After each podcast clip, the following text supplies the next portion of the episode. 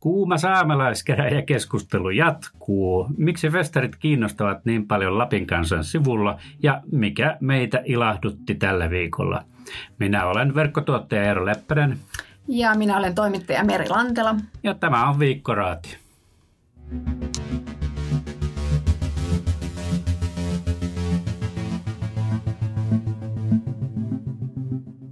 Minun ja Merin lisäksi tällä viikolla on äänessä sitten muitakin. Itse päätoimittaja Antti Kokkonen tulee tekemään meidän päähaastattelun tänään. Äänessä on ää, kansanedustaja Markus Lohi. Ja sitten ää, Mari Molkoselkä tulee myöskin tuossa loppuvaiheessa osallistumaan keskusteluun. Tuossa viime viikolla meidän lukijoita kiinnostaa aivan valtavasti Simerok ja sitä edellisellä viikolla sitten, sitten Kemissä järjestetty satama Open Air. Miten Meri, käyt sä paljon festareilla? Joo, no tohon on, tohon on nyt sanottava, että en käy paljon festareilla, että itsellä on, ei nyt ole ihan nollasaldo-kokemus, mutta aika, aika pieni kuitenkin, kuitenkin että en ole, en ole festarikävijöitä itse. Mikä, mikä sua niissä inhottaa vai miksi se käy? Suoranaista inhoa ei nyt, ei nyt ehkä ole tässä, mutta, mutta ehkä enemmän semmoista niin kuin tietämättömyyttä tästä niin kuin nykymusiikista. Ja tuntuu, että ei niin kuin itselle ole semmoista kattausta, mitä oikeasti sitten haluaisi haluais mennä katsomaan. Että tuntuu, että ne, ne bändit, mitä itse menisi katsomaan, niin ne on jo sitten kuolleet ja kuopattu. Eli jos, jos ei olisi tällaisia historian ja fysiikan lakien ja, ja ajan tuomia rajoituksia, niin mikä olisi sun ideaalifestari? Oi, että mikä kysymys. Siellähän olisi varmaan semmoinen kova kattaus Queenia ja Nirvanaa ja Oasis voisi olla siellä kanssa tämmöistä settiä. Ehkä Pink Floyd – No niin, no, noista ainakin Oasis ja Pink Floyd olisi mahdollista vielä, vielä Niin, nähdä. totta, totta, mutta ei ehkä niin kuin ihan samoissa määrin, missä, missä joskus Ysärillä vaikka Oasis-meininki oli, että, että siitä on ehkä vähän jo... Ehkä, ehkä ne Gallagherin veljekset eivät kyllä mahdu enää samaan kaupunkinkaan. Niin, niinpä. Minä sen sijaan nuorekkaana ihmisenä olen ollut joka, joka ikisessä Simerokissa ja niitähän nyt on ollut aika pitkään ja, ja se johtuu ehkä siitä, että ehkä alan olla vähän vanha festareihin, mutta tuota, mukavuuden haluisena ihmisenä se on aika kiva nähdä kaikki nämä suomalaiset tähdet niin tuota, kerralla. Mm. Ja ne tuodaan tänne joka, joka kesä. Tosin en nähnyt kuin kolme artistia, oli Anna Puun ja Pyhimyksen ja Vesalan. Mm. Ja, ja tota, olin ihan, ihan tyytyväinen tähän saldoon, mutta että ilahduttu siellä kauheasti, että siellä oli tosi paljon väkeä ja ihmiset oli hyvällä tuulella, siellä oli hyvää ruokaa ja, ja semmoinen, semmoinen hyvä fiilis ja Sime, joka meidän podcastissakin on vierailu, niin, niin panostaa siihen tekemiseen ja siihen, siihen ohe, oheisohjelmaan, mitä siellä on. Aika lailla panostetaan myös niiden artistien oheisohjelmaan, että nykyään huomaa varsinkin kun Instagram-storeja seuraa, että artistit on aivan fiiliksissä, siellä on taka tai se, tämä backstage, siellä on heille paljon tekemistä esimerkiksi, he saavat murskata autoja ihan oikeasti. No niin. Ja sitten heillä oli tämmöisiä, mikä tämä on tämmöinen, mitä, mitä tuota, Tivoleissa on tämmöinen cable car, missä törmäysauto. Törmäysauto, kyllä, Joo, tai heillä, törmäilyauto, kun se on nimeltä. Heillä siellä taka, taka, to, takana tuota, saivat sitten viettää siellä aikaa. Se ei meille raavalle tietenkään näyttäydy muuta kuin noissa Instagram-storeissa. Mutta hei, mm. nyt kun innostuin tästä aiheesta, niin voisin sanoa, että jokin asia on alkanut mättämään noissa festareilla mm, Simerokissa ja varmasti muillakin festareilla on nämä valtavat VIP-alueet, joita sinne nykyään syntyy. Eli on syntynyt karsinoita että täällä on niin kuin normaalit ihmiset, nuoremmat ja ehkä, ehkä ne, joilla rahaa, laittaa hirveästi rahaa lippuihin. Ja sitten on VIP-alueet, jossa sitten myydään vähän kalliimmalla lippuja, jossa on vähän paremmat vessat ja ehkä vähän nopeampi tarjoilu. Ja sitten nämä VIP-ihmiset ovat siellä karsinoissa. Tästä mä en oikein tykännyt festareilla. Myydäänkö sinne erikseen VIP-lippuja sitten? Kyllä, ne on muutaman kympin kalliimpia ja, ja täytyy sanoa, että nämä bajama ja asiat on kyllä noissa festareissa ihan, ihan hirveitä, että ilmeisesti sillä VIP-alueella on sitten niin, vähän parempi tilanne. Pare, pare, paremmat vessat. No oliko siellä simessä, joutuiko jonottaa vessaan ja kojuille? No kyllä vessaan joutuu jonottamaan, vaikka niitä on aika siellä paljon, niin semmoiset valtavat jonot siellä oli. Ja, ja tarjoilualueellekin jossain en kyllä käynyt tänä kesänä, mm. niin tuota, sielläkin oli ainakin silloin artistien välillä niin kuin aika pitkät jonot. Kyllä. Mutta että mullakin oli aika paljon kavereita siellä, siellä VIP-alueella, johon mulla ei ole itsellä pääsyä ja vähän tuli paha mieli.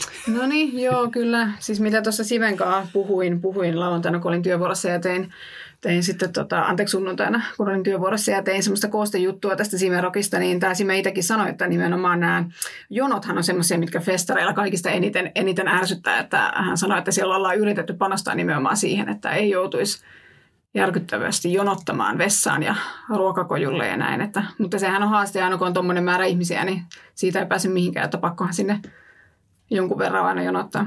Joo, ja turvatarkastuksetkin aika, aika nopeasti saavat kyllä tehtyä, mutta tietenkin mm, tiettyihin aikoihin, kun ihmiset kaikki tulevat samaan aikaan, niin siellä on, on vähän jonoa. Mutta en, en nyt menisi niistä valittamaan, kyllä nämä on ihan ihan hyvin tuolla järjestetty, mutta että on tämä uskomatonta näillä leveysasteilla 100 myytyä 25 000 lippua johonkin tilaisuuteen, niin eipä ole toista, Niinpä. toista vastaavaa. Ja viidettä kertaa peräkkäin vielä, että ihan kova kyllä. saavutus kyllä. Ky- kyllä. Me oltiin täällä kymmenen vuotta sitten, niin meillä oli aivan järkyttävä huono tuuri. Sato kissoja ja koiria taivaalta ja, ja ihmiset vaan jaksot tsempata sadettakin päällä. Mä en tiedä kuinka moni teistä oli täällä silloin. Siitä on kuitenkin kymmenen vuotta. Mutta silloinkin, ja erityisesti tämän sään kunniaksi, me soitettiin tää biisi. No.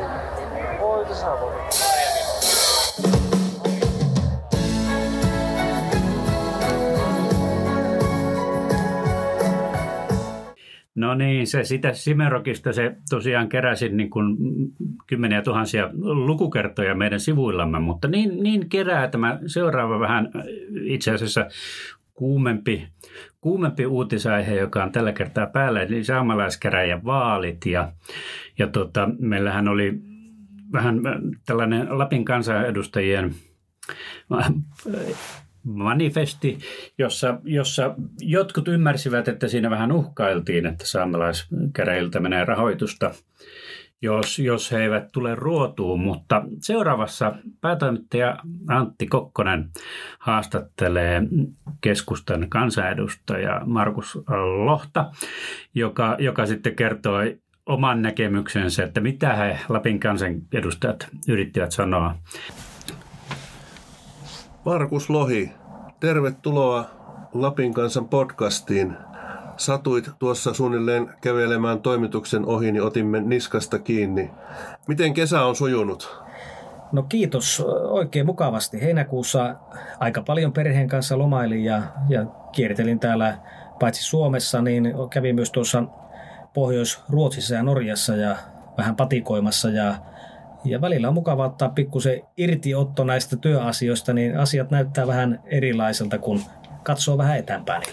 Niin Markus Lohihan on kolmannen kauden keskustan kansanedustaja Lapista ja nyt sinut valittiin myös sitten Lapin kansanedustajien tämmöisen ilmeisesti aika epävirallisen elimen puheenjohtajaksi tuossa viime viikolla vai?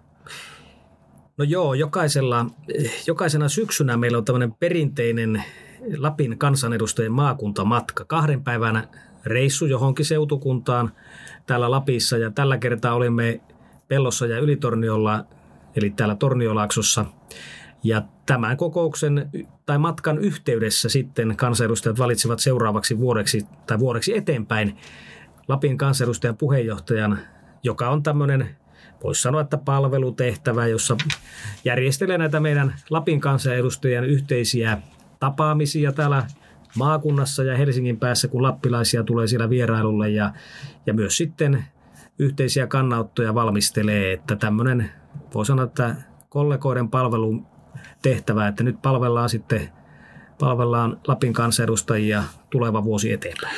Se on ihan hyvä tietysti tärkeää, että yli puoluerajojen pidetään Lapin puolta y- yhdessä. Ja tuota, Nyt on politiikan kuuma syksy alkamassa niin kuin elokuussa perinteisesti ja nyt eduskunnassa, anteeksi, tuota, ää, valtiovarainministeriö sai oman budjettiesityksensä kasaan ja budjettiriihi on eduskunnassa alkaa täystohina syyskuussa, mutta nyt tällä hetkellä, mikä täällä meillä Lapissa kovasti poliittisesti on kuohuttanut, on saamelaiskäräjä vaalit, jotka on syksyllä tulossa ja, ja niiden ympärille on syntynyt aika paljon kuohuntaa. Te kansanedustajat kaikki yhdessä, äsken viitattiin, että yli puoluerajojen tehdään tiettyjä asioita, niin otitte kantaa tuolla äsken mainitsemasi matkalla aika voimakkaasti ää, näin vaaleihin ja, ja siitä on syntynyt melkoista kuohuntaa. Eli taustalla on se, että, että saamelaiskäräjien vailautakuntahan hän hylkäsi sieltä sinne KH on hyväksymiä jäseniä ja KH pikavauhtia sitten kuitenkin sanoi, että tämä päätös oli käräjien vailautakunta laiton ja, ja sen tiimoilta on nyt sitten keskustelua käyty ja tämä teidän kannanotto oli semmoinen, että olette erittäin huolissaan tästä tilanteesta nyt ja, ja varmastikin vastaanotto oli aika tyrmäävä ja todettiin, että siinä sisä, piti sisällään jopa tämmöisiä peiteltyjä uhkauksia saamelaisten rahoituksen poisvetämisestä. Yllättikö tämä reaktio teidät? No kyllä se yllätti. Me ollaan aidosti huolissaan tästä tilanteesta ja, ja tuota, siellä tulee asian tiimoilta ilmeisesti puheluitakin, kun no, rupesi soimaan, mutta tuota... No pitää, pannaan, pitää nyt panna hiljaiseksi nämä puhelimet. hiljaiseksi ja jatketaan. Eli, kovaa kritiikkiä tuli. No sitä tuli kovaa kritiikkiä ja valitettavasti myös mielestämme väärin ymmärrystä. Lapin kansanedustajat ovat yhdessä hyvin yksimielisesti niin viime vaalikaudella kuin edellisillä vaalikaudella eh, pyrkineet edistämään saamelaiskulttuuria, perinteisiä elinkeinoja, kielen ylläpitoa ja, ja opettamista. Ja näihin olemme pyrkineet yhdessä aina ja myös onnistuneet saamaan rahoitusta ja, ja lisäämään sitä rahoitusta. Ja, ja tämä työ on tapahtunut hyvässä yhteistyössä saamelaiskäräjien kanssa ja, ja tätä yhteistyötä omassa tiedotteessa korostimme, että haluamme ehdottomasti jatkaa, mutta meidän huolemme erityisesti koski näitä tulevia vaaleja. Tunnemme nämä ja tiedämme hyvin nämä jännitteet, jännitteet mutta, mutta toivoisimme, että nämä vaalit voitaisiin rauhassa pitää ja, ja sitten niitä lainsäädännön kehittämistarpeita, joita tunnistetaan ja tiedetään, niin niitä tehtäisiin sitten vaalien jälkeen – ihan normaalissa perusteellisessa valmistelussa. Mutta tämä kuitenkin tulkittiin, että tässä on vähän tämmöistä peiteltyä uhkausta, että rahoitus tulee valtion budjetista ja että olkaa hiljaa ja nöyriä tai, tai tuota, rahanat pannaan kiinni. Mitä vastaat tämmöiseen kritiikkiin, mitä on tuolla erityisesti sosiaalisessa mediassa ollut, mutta myöskin muun muassa Lapin kansan sivuilla Janne Saijets kirjoitti aika kipakasti tänä aamuna siitä, että että oikeastaan kansanedustajilla ei ole paljon puhevaltaa näissä asioista, koska ne koskee saamelaisia? No toki kaikki saamelaisasiat Suomessa, niin rahoitus kuin meidän itse kulttuuria ja kieltä koskeva itsehallinto pohjautuu suomalaiseen lainsäädäntöön ja, ja siinä mielessä toki kansanedustajat lainsäätäjinä ovat keskeisellä paikalla e, ja tekemässä sitä yhteistyötä. Ymmärrän, että tilanne on hyvin herkkä ja tämä herkkä tilanne on varmaan omiaan sitten synnyttämään tämmöisiä väärinkäsityksiä ja ylitulkintoja meidän kannatosta. Me emme ole missään vaiheessa Lapin kansanedustajat keskustelleet edes siitä, että me kytkisimme jotenkin tätä rahoitusta näihin muihin kysymyksiin. Siinä oli väärinymmärryksestä siis kyse lähinnä vai? Siinä oli kysymys täydellisestä väärinymmärryksestä. Päinvastoin me korostimme, että me haluamme jatkaa sitä yhteistyötä, joka on onnistunut ja jolla on voitu lisätä esimerkiksi kielipesien rahoitusta tai turvata kielikaltion rahoitus. Ja tämä on äärimmäisen tärkeä meille ja siis hyötyy kaikki, kaikki tuota, saamelaiset. Mutta saman aikaan se meidän huoli koski erityisesti sitä, että kun meillä on korkeimman hallinto-oikeuden linjauksia – ja meillä on vaaliluettelon hakeutumista, että kaikki nämä tapahtuisi nyt sitten voimassa olevan lainsäädännön puitteissa Suomen oikeusjärjestelmää kunnioittain. Ja kun muutoksia tehdään, niin tehdään ne lainsäädännön kautta, ei niin, että pyritään haastamaan korkeimman hallinto-oikeuden päätökset eh, muulla tavalla. No vaalit vaalien siirtäminen, mitä saamelaiskeräjät on vaatinut, ilmeisesti ei tule kyseeseen enää, enää tässä vaiheessa. Ja vaalit tullaan pitämään nyt sitten normaalissa järjestyksessä. Niin miten tästä nyt sitten mennään eteenpäin? Ollaan aikamoisessa pattitilanteessa kuitenkin. Olipa kyse väärinymmärryksistä tai ei, niin ollaan osapuolet ovat jos ajatellaan, että on osapuolet ajautuneet aika kauas toisistaan, niin, niin miten tästä nyt päästäisiin eteenpäin, että semmoiseen rakentavaan dialogiin takaisin? No itse korostan sekä valtion että, että saamelaiskeräjien ja kaikkien, kaikkien ihmisten, lappilaisten ihmisten välistä vuorovaikutusta ja, semmoista yhteistyötä ja vuoropuhelua. Ja, ja tämä on niin ainoa keino, jolla näitä asioita voidaan ratkaista eteenpäin. Tarvitaan ymmärrystä toisten osapuolten näkemyksille, mutta tarvitaan, tarvitaan toki varmasti myös, kun vaalit on pidetty, niin, niin käynnistää sitten prosessia, jossa voidaan, voidaan ihan normaalisen järjestyksen valmistella mahdollisia muutoksia. Ja ne ovat vaikeita kysymyksiä, mutta ainoa tapa on, on edetä normaalijärjestyksessä. Pidetään nämä vaalit. Saamelaiskäräjät sitten luonnollisesti oman, omien sääntöjen mukaan järjestäytyy ja sen jälkeen käynnistetään se vuoropuhelu, miten, minkälaisia ke, kenties yhteistyörakenteita lähdetään luomaan, jotta saadaan tehtyä tarpeellisia muutoksia. Ja, ja vaikeistakin asioista pitää uskaltaa käydä keskustelua hyvässä hengessä. Saamelaiskäräjälakia yritettiin uudistaa tuossa vuosi sitten ja se kaatui. Olit itse aika, aika voimakkaasti siinä mukana. Onko nyt mahdollista, että vaalien jälkeen lähdettäisiin tekemään uutta yritystä, että käräjälakia uudistettaisiin vai onko aika sille kypsä myöhemmin vasta? Meillähän on takana kaksi vaalikautta, jolloin yritettiin uudistaa saamelaiskäräjälakia. Aika pitkälle päästiin viime kerralla. Jos tuo esitys olisi mennyt maaliin, niin sehän olisi sisältänyt myös esityksen, että vaaleja olisi siirretty ja ne olisivat samoihin aikoihin muiden pohjoismaiden saamelaiskäräjävaalien kanssa. Ja varmasti tämän tyyppisiä ongelmia ei, ei olisi, mutta politiikassa pitää aina katsoa eteenpäin eikä taaksepäin. No on, ja, onko nyt niin, että tätä lähdetään uudistamaan kuitenkin mahdollisesti jo ensi vuoden aikana sitten? Tämä on mahdollista. Vielä ei ole sovittu mitään, mitään työryhmiä tai komiteoita, mutta en sulkisi niitä pois. Ja tämä varmasti on viisasta tehdä niin, että kun vaalit on pidetty ja saamelaiskäräjät on järjestäytynyt, siellä on uusi johto, niin lähdetään sitten viimeistään sitten neuvottelemaan siitä, että mikä on, mikä on se tapa ja mitkä pannaan tavoitteeksi, mutta ymmärrän myös niitä ajatuksia, kun kaksi vaalikautta on yritetty ja on sitten, nämä ovat kaatuneet nämä yritykset, että on vähän turhautumistakin, mutta oma periaate on se, että niin elämässä kuin politiikassa pitää katsoa aina eteenpäin eikä taaksepäin eikä lähteä muistelemaan vanhoja, vanhoja vaan, vaan pitää yrittää rakentaa tätä yhteiskuntaa ja Lappia yhteishengessä eteenpäin, vaikka olisi jotain, jotain tuota, jollakin hampaankolonkin jäänyt. Onko nyt näin, että, että kun saamelaisyhteisö aika usein vetoaa näihin YK-päätöksiin alkuperäiskansan oikeuksista ja itsemääräämisoikeudesta, niin niin onko se tie, että ne voitaisiin ottaa paremmin huomioon nimenomaan se, että, että se otetaan kansallisessa lainsäädännössä huomioon, eikä, ne on kuitenkin suosituksia, että onko se ratkaisun avain kuitenkin siinä, että otetaan ne huomioon mutta tuodaan ne kansalliseen lainsäädäntöön hyvässä yhteisymmärryksessä, vai mikä, mikä tie tästä eteenpäin nyt on, on sinun mielestä otettava? No tämä on asiakokonaisuus, johon näyttää sisältyvän myös joitakin väärinymmärryksiä ja joihin me vähän välillisesti viitattiin kannanotossa, kun viitataan siihen, että normaali niin lainsäädäntöä ja oikeusvaltioperiaatteita pitää noudattaa. Ja, ja tämä tarkoittaa sitä, että nuo YK toimielintenkin kansainvälisten ihmisoikeuskomiteoiden ratkaisut, niin niiden rooli on juridisesti suosituksia. Ja, ja totta kai valtiot niitä pyrkii huomioimaan, mutta se tapahtuu niin, että muutetaan lainsäädäntöä, jossa tehdään muutoksia eikä niin, että, että pyritään ne viemään jotain muuta kautta.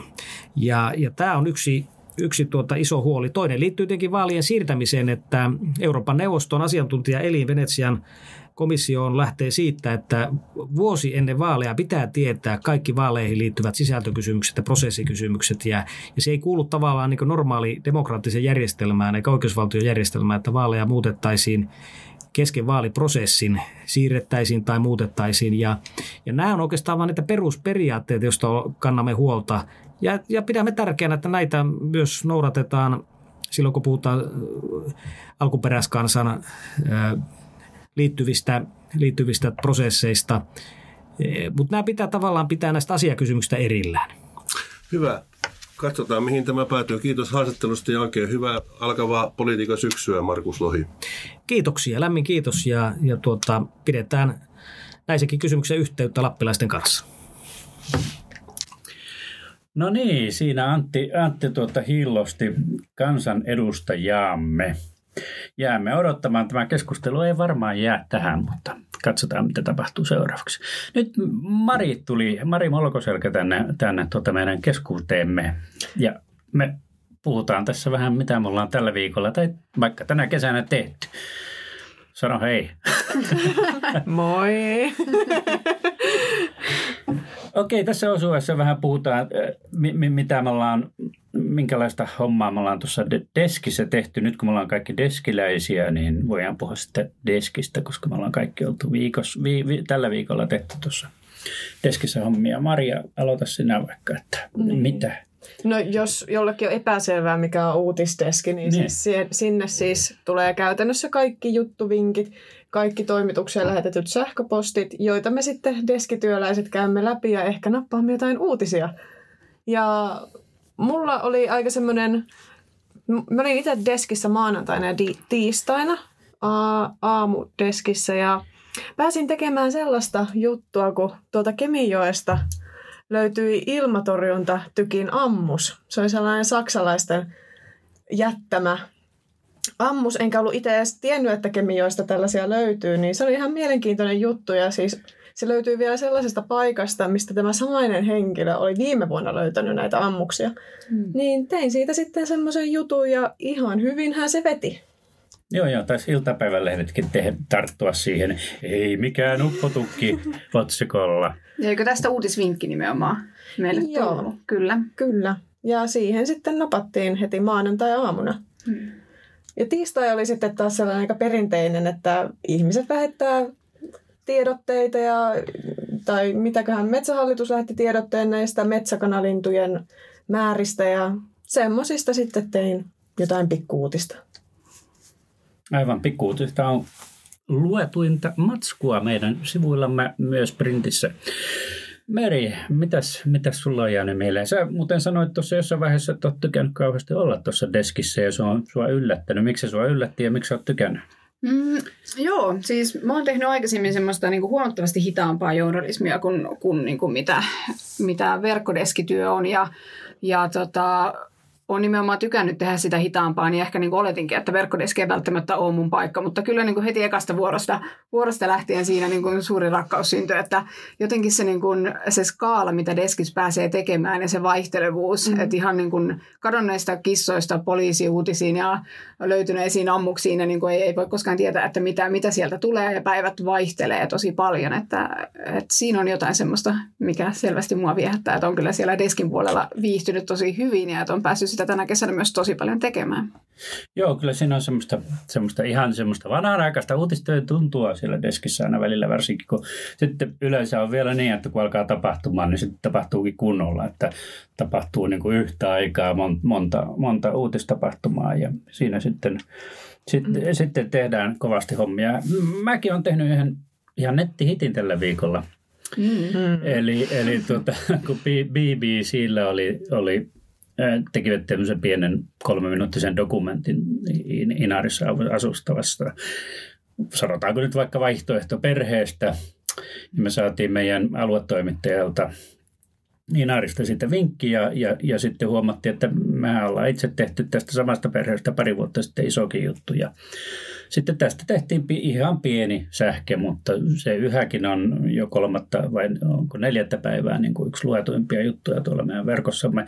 Ja samalla tämä vanha vuoden 2017 juttu sai uudelleen julkaisun ja, ja sekin sai paljon lukijoita. Että tämä on tämmöinen vähän ihan jännä logiikka, mikä tuolla verkossa syntyy. Sitten haluaisin tässä vaiheessa vähän mainostaa myös tätä meidän uutta podcast-sarjaa. Eli, eli meillä alkoi tiistaina Tapio Nykäsen luotsaama sarja nimeltä Elämysten etsijät. Se kertoo tällaisista lappilaisista, tai ne kaikki on lappilaisia, mutta pohjoisia kuitenkin tällaisia, jotka ovat töissä niin kuin näiden elämysten parissa. Ja ensi, ensimmäisenä on tämmöinen erä, tai elämysopas kouluttaja tuolta Lapin urheiluopistolta ja tältä mä odotan kyllä paljon tältä, tältä sarjalta ja ihan eh, hyvin se tuntuu ihmisiä kiinnostavankin.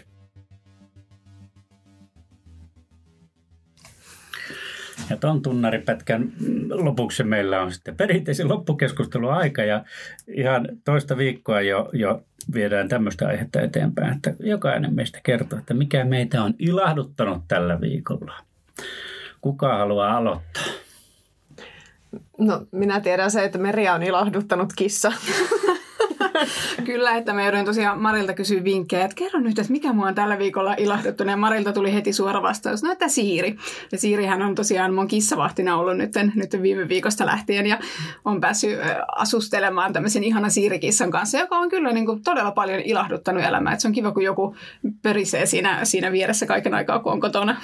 No, on mulla vähän vieraita. Onko se totta, että ne oikein välitä yhtään ihmisistä, että ne vaan siinä vierellä elävät ja eivät, eivät kerjää huomiota. Se voisi olla näinkin. Mulla on siis lapsuuden perheessä ollut kissa ja meillä oli just tämmöinen kissa, mutta Siiri on aivan, aivan eri maata, että hän on enemmän semmoinen koiratyyppinen, että on kyllä siinä nukkuu vieressä ja sohvalla kun istuu, niin hän kyllä istuu siinä vähintään vieressä ja yleensä sitten sylissäkin. Okei, onko Marilla mitään No minua, no kun minä olen niin perisuomalainen, niin totta kai huomioin sään. Ja minusta on ollut aivan ihanaa, että tällä viikolla on satanut vettä.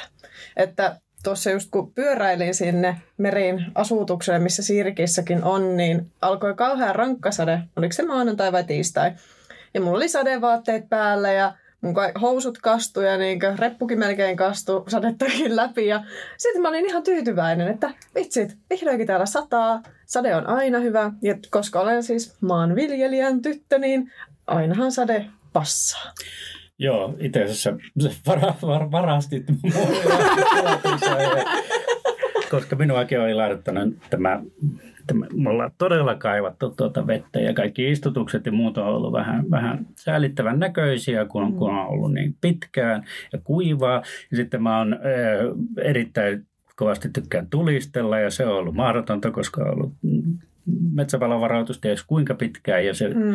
en kyllä tiedä, että ainakin pitäisi olla loppunut, kyllä tässä on niin paljon satanut.